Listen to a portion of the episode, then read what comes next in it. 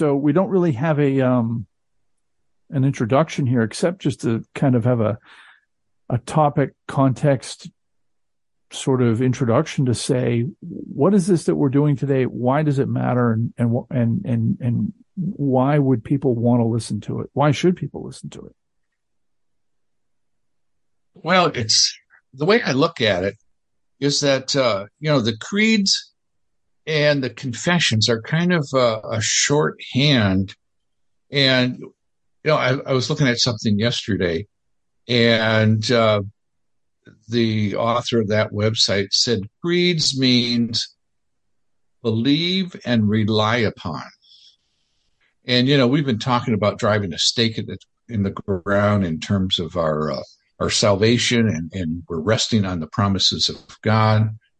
And uh, and yet, not everybody comes to uh, to faith, and, and they might pray the prayer, but that doesn't necessarily mean they're a Christian uh, nor does people raised in it uh, and rely on God necessarily have a point in time that they can point to. And the creeds kind of kind of fill a gap to say, okay, I don't know about your churches, but you know, some of the churches I've been in, you know, they do this ritual. Christian, what do you believe? And then the congregation recites the Apostles' Creed, which is it's good.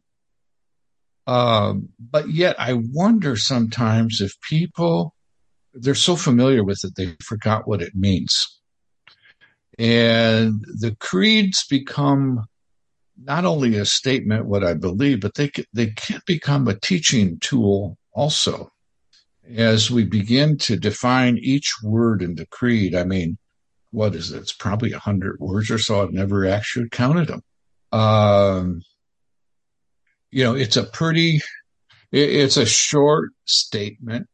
And, uh, you know, merely praying a prayer as a rabbit's foot sort of experience doesn't necessarily save one, does not necessarily secure our eternal position in Christ. So the creeds become, um, I don't know about you, but I can remember doing that in my first communion and my confirmation class where we went through, um, and my memory is a little fuzzy. It's only 65 years ago. Um, the Apostles' Creed, and I think we went through the Nicene Creed. And those are high points of Christian, and I hate to use the word in one sense, doctrine, because so many people are afraid of doctrine. And, you know, the five cent word is just teaching. What, what are, what do we say that we profess to believe? And these are the high points. And I've often talked about, uh, as a Christian, we need to have a skeleton of our belief. Uh, you, you, know, is it enough merely to believe in Jesus? Well, yeah, but you need to know something about who Jesus is. And oh, and Jesus is p- part of the Godhead. And what did Jesus do on the cross? Those sorts of things.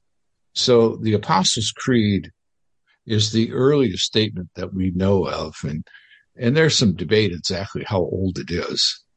Um, probably in the 200 AD range is everything that I can research out of it.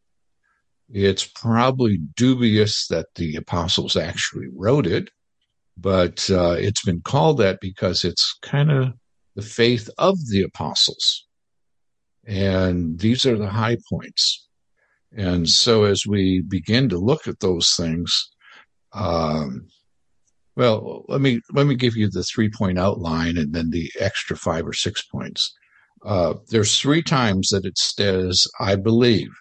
The first one is, "I believe in God the Father." The second one is, "I believe in Jesus Christ." And the third one is, "I believe in the Holy Spirit." So we have a very Trinitarian statement. And then after the Holy Spirit, it lists some other things about the, the church, the communion of saints, the forgiveness of sins, the resurrection of the body, and life everlasting. So that last phrase, I guess you could say, is kind of a catch-all. And if if a Christian understood each of the major three points, and understood where those three kind of hung on the preceding, uh, they would have a pretty good theological background.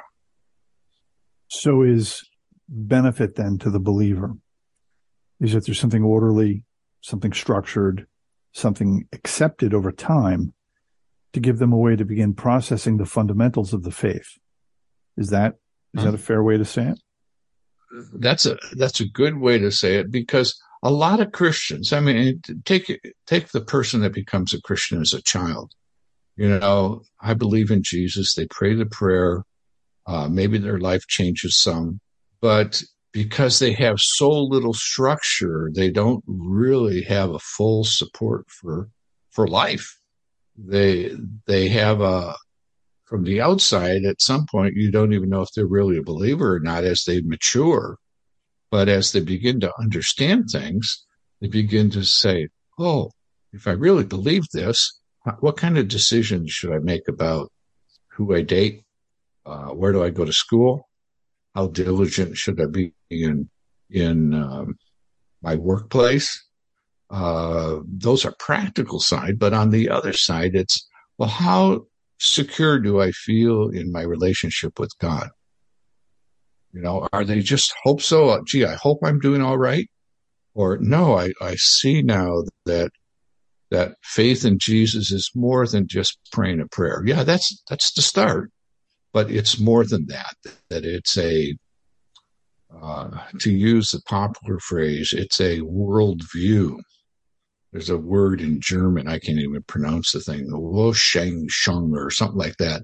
It talks about the the view of the world and how the universe works, and the, especially the first four or five creeds before 1000 AD gives us those world views of God is the head of the universe. He's in control.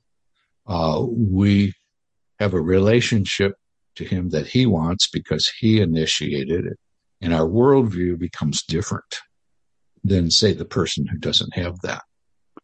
So, in a sense, would it be fair to say that it's it's a bit like knowing your family genealogy, right? How did we get here? And if you've ever known anybody who was adopted, they they really struggle with who am I over that question because they they really don't know how they got there in some cases. In some cases they do know, but it's still the sense of, you know, I'm not really part of anything bigger than me. So these creeds That's a that's a good ad analogy, Frank. I like that so these creeds give me a way to understand the family that I'm joining, but it it isn't of uh, a, a, um, how do I put it? In some ways, it gets its value to me as a believer. I'm, and I'm asking here, not telling, because it's so old. Is that it's been around so long mm-hmm. that any problems with it would have been identified long before I was born, and yet people who know better are still using it, still relying on it. So in and, that, and, and that's please. Now it's it's one of the applications that I've been thinking about. Is okay. Uh, well, you and I both moved across country at different times in our life, and when we go look for a new church, uh, it's not only what do I believe, but hey, church, Pastor Joe, what do what do you believe? What does your congregation ascribe to? And it gives us a way to tell whether these people are just a holy huddle or they're really followers of Christ. So you would put together a, a, a notes page for this. I'm, I'm going to guess that we can put that up on the podcast page, whoever wants it. But mm-hmm. the first question was, is why creeds? And it feels like what you're saying is to answer that is you're saying, uh, here's a time tested, uh, elder tested, if you will, um, approach mm-hmm. to the fundamentals. And because it's been so long tested and because it's been so publicly tested, this is trustworthy. In other words, this is, I was told once that the, the principal attraction of McDonald's, you know, the, the fast food people was that mm-hmm the hamburger that you bought in Jacksonville, Florida was the same hamburger that you'd get in Sioux Falls, South Dakota. You know, so if you went and got the Happy Meal in Jacksonville, you'd get the same Happy Meal in Sioux Falls. In other words, they had figured out how to deliver the same experience across all this geography and all this time. I'm not trying to compare McDonald's to the to the creeds, but th- there is a sense where every generation has to engage with these creeds to determine whether or not they really are still still trustworthy and you know, are we all having largely the same experience through them? Is that? Yeah. I think so because you know it, it, the early church fathers in this case and those bishops that that use this as a method of teaching. And and you know i mean i used it. This was what in the 1950s basically the same creed. It it, it applies to anybody from you know, extreme, uh, I hate to put them on the edges, but let's say from anybody in the charismatic Pentecostal tradition all the way through Greek Orthodox and Catholic and Coptic and all that, all of them will ascribe to the Apostles' Creed and the early creeds if they are true Christians. And this has been tested and, you know, one of the problems that we have as lay people sometimes is the Bible is so big. How do we get a handle on what it really teaches? Mm. You know, and you get somebody with the gift of gab in a pulpit and he twists something. And if you have no standard to measure it against, you can be, well, well, that sounds interesting. Maybe he's right, you know? And unless we do some of our own homework, um, we don't know. You know, you and I, Frank, I, when was it? Someplace in the Wendy's at Bush River Road, we met was it early, I don't know, 2004 or whatever it was. And you said something to me and I've modified it. You said, we were talking about families and you said, every man is a priest in his own house. Do you remember that? Something vaguely like it. Yeah. I know the sentiment. It's, it's, and I still agree yeah. with it. Well, there's a corollary to that. Every man is a theologian, is where I've taken it. The question is, are you a good theologian or a bad theologian? And if you have no creed to start with, you're trying to digest the entire Bible on your own without a teacher. And these creeds can be teachers, the wisdom of the ages, and senior saints that have come before us. So somebody shows up and they say, I really want to follow Jesus. Mm-hmm. What you're saying is, is that if they start with the creeds, they at least have a place of known beginning, a, a thing that they know where they are. Right. Mm-hmm. This is the problem of all, of all land navigating. You know, if you're going to go from your house to, you know, somewhere else, if you don't know where you're starting, it's very, very difficult to to get onto a onto a route that's going to take you where you want to go. No. Yeah. Well, you know, it's funny that you should bring that up because one of the illustrations I was thinking of when I was sitting there this morning was uh, the role of maps in our lives. You know, you mm. and I, you know, we could talk about, oh, well, Columbia, South Carolina, go up to this street, Clemson Road, turn here at Killian, and and you have instantly a mental picture. But if you were trying to tell me how to navigate my way around Boston, I'd be totally lost without a map. Now, part of the process of learning, you, know, if I came up there and and we went to your favorite coffee shop and we started walking around your suburb and where you're at. Now that map would become a reality to me. And the creeds kind of become our map. And as we mature in our Christian life and as we read the scripture and so on, we begin to fill out the meaning of those words and phrases. And now we become not just a, yeah, I know Boston's there. Yeah, I know New Port Richey's there, but I have a personal experience with it and I'm more secure navigating by myself if need be. These are, these are known points. So there's a, okay, so guy comes to Jesus and I think this happens in jails all the time, all the time. Uh, homeless shelters, recovery places. A guy will start out, he wants the pain to stop. He's found something that makes sense. And what does he do? He does like everybody else does. He starts reading the Bible at Genesis because it's like a novel. Mm, I don't know if you did that, but I absolutely did. And I was crushed by it. I did. Oh was- yeah. I was just crushed by it. The the the best thing, well, of, of all the great things that the, that the Lord did for me when He called me, He made sure that I had somebody who could lay a foundation, and that was my first pastor, Jerry. And he was Mhm. really good about about what about laying this foundation. Now, I don't recall going into the creeds, but the man handed me the Heidelberg Catechism, which is built around, I believe, it's built around the Apostles' Creed, is it not? Sure. Sure. I think it is. It's a and whole same catechism goes for around it. Luther's. Yeah, same goes for Luther's catechism. So he, started showing me the, the basically the you know not the wisdom of the age. Well, yeah, I guess you could call it the wisdom of the ages. It's it's Mhm. there's there's just no need to reinvent or try to reinvent something that's already been done better than I'm ever going to do it. You know, it's it's like uh it it's like I'm I'm not going to match whatever whatever Augustine did or these people who wrote these creeds. I'm not going to match that intellectually or spiritually.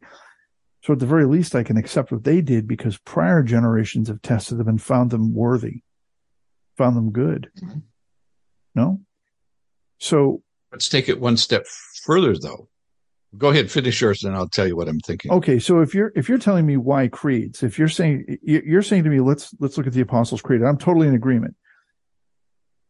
But the, my, the question that I asked to kind of get us oriented to this topic was, why? Why, why would you even take the time to study a 2000 year old thing that people created or are dead now? And all I keep hearing from you is that there is a, a, uh, a benefit in building on their, uh, what would you call it? Their wisdom that's been, I don't, I don't think that this creed has been edited in years, has it?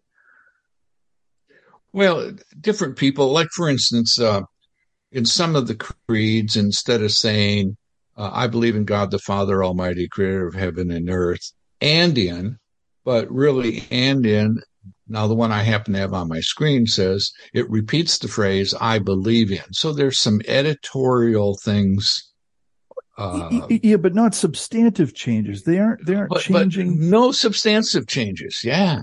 so, You know, so there's only two phrases that are even in somewhat debate in this thing.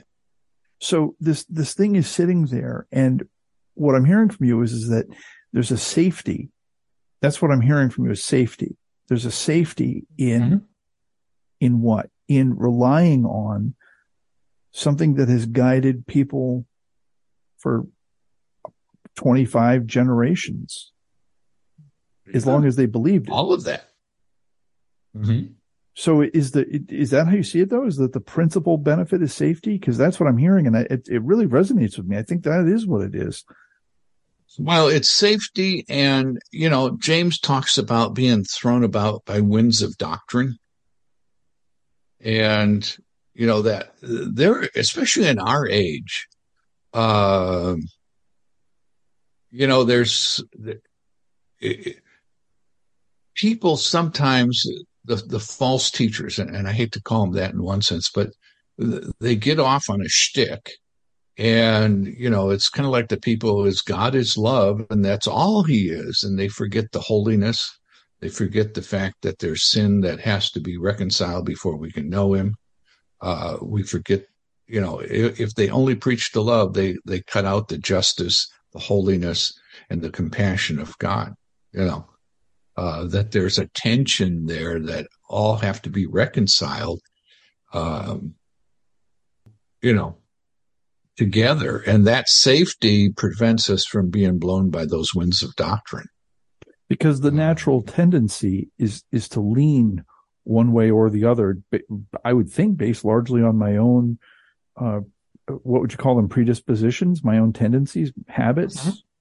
so if if Mhm. if as a practical thing i want to see mercy in god i'm going to go with the love angle stronger than i am with the justice angle conversely, you know, somebody who's who's had a pretty rough go of it and they really want peace and justice everywhere. They want they want everybody to be heard.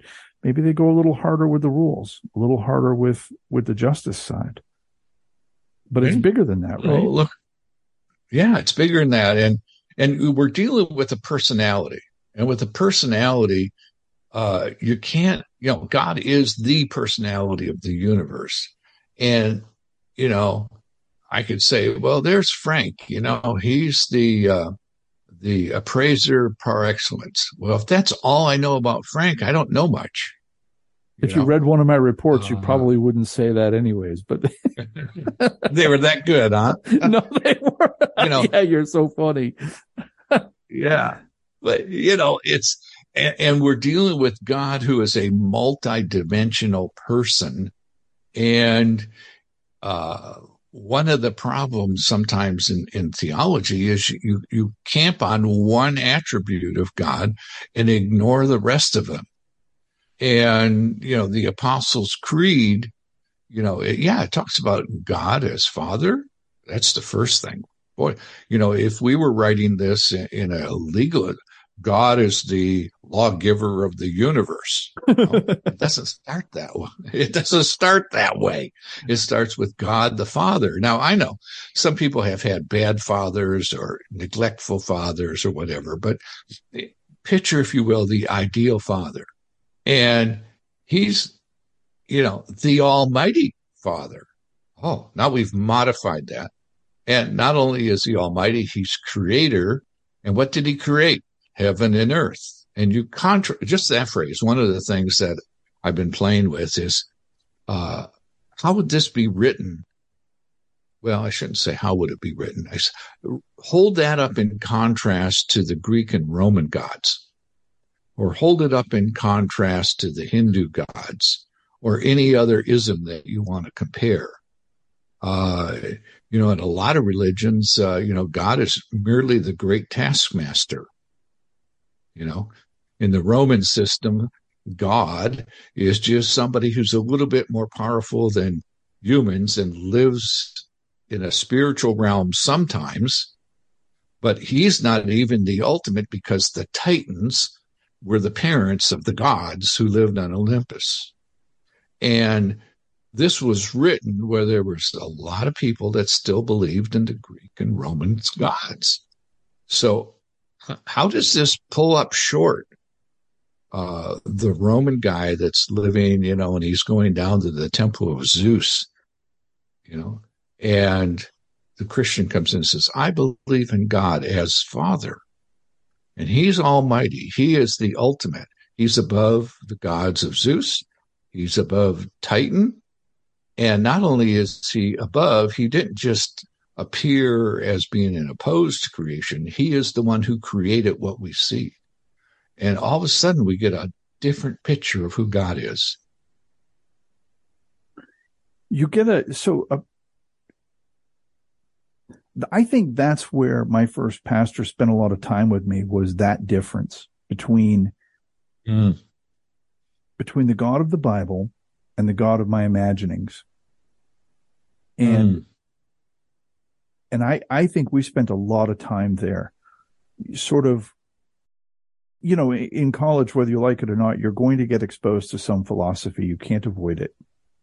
And mm-hmm he, you know, you talked about, about, about the Lord being uh, the principal personality in all of creation. He's also the first cause of all things.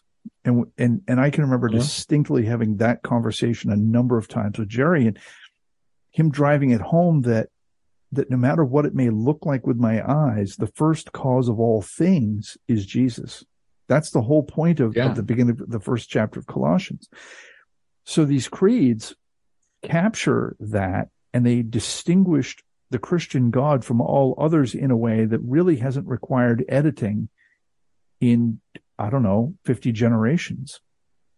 That's pretty remarkable. Yeah, almost I mean, really, 2000 years. Yeah. Yeah. Seriously. Think about that. How, how little editing, but this idea of creeds, this is foundational to all discipleship and it's foundational to all uh, what would you call it? it, it, that that that movement out of the God of my imaginings, which was the world, to the God of the Bible. This is it. This is the thing that tells me this is the way. Now walk in it. What you, it no? Yeah. Yeah. And, you know, and there's a teaching tool too that I, I, thought of, you know, the interesting experience with a new Christian would be to say, okay, uh, write out the first 10 verses of, uh, the Apostles' Creed. Uh, I believe in God, the Father Almighty, creator of heaven and earth, and write them out and, and put three columns underneath each word or a column under each word. And then go read John 1, 1 to 3 and every time you have a verse that refers to one of these attributes, jot it down with maybe a one word summary. In the beginning was the word and was uh, the word. That's another. Okay. And what you can do is you can teach yourself theology as you read the Bible using this as the outline. So, it, was that its purpose? ultimately? No, was, but it was... can be used that way. It could be. Uh, what do you think the the confession of the catechisms were? Hey, what is the chief end of man? Well, you know, and then there was a response. You know, well, what does it mean to believe in God as Father? There's a question and answer that can take place using the concepts of the creeds as your start point and then looking at the scripture to find the, to find the definition of God as Father. We came across the parable of Jesus. There was a, a man that, you know, had a vineyard and so on. Well, what does that tell you about the father, the estate holder, and what he wants out of his estate? How he re- operates the universe. Boy. So, so in this, then, the purpose in studying these creeds, the purpose in still knowing them is that they're still relevant as a, as a minimum. Mm-hmm. No. And because they're, and because they're still relevant and because they're still relevant and they were safe, they're still safe now. So if, yeah. if you didn't have and much you, else, you could go with this and at least be taught the basics. And as you read the scriptures, you could flesh it out part, bad word maybe, but you could fill out the nuances of that. Uh, the apostle Paul, you know, uh, well, no,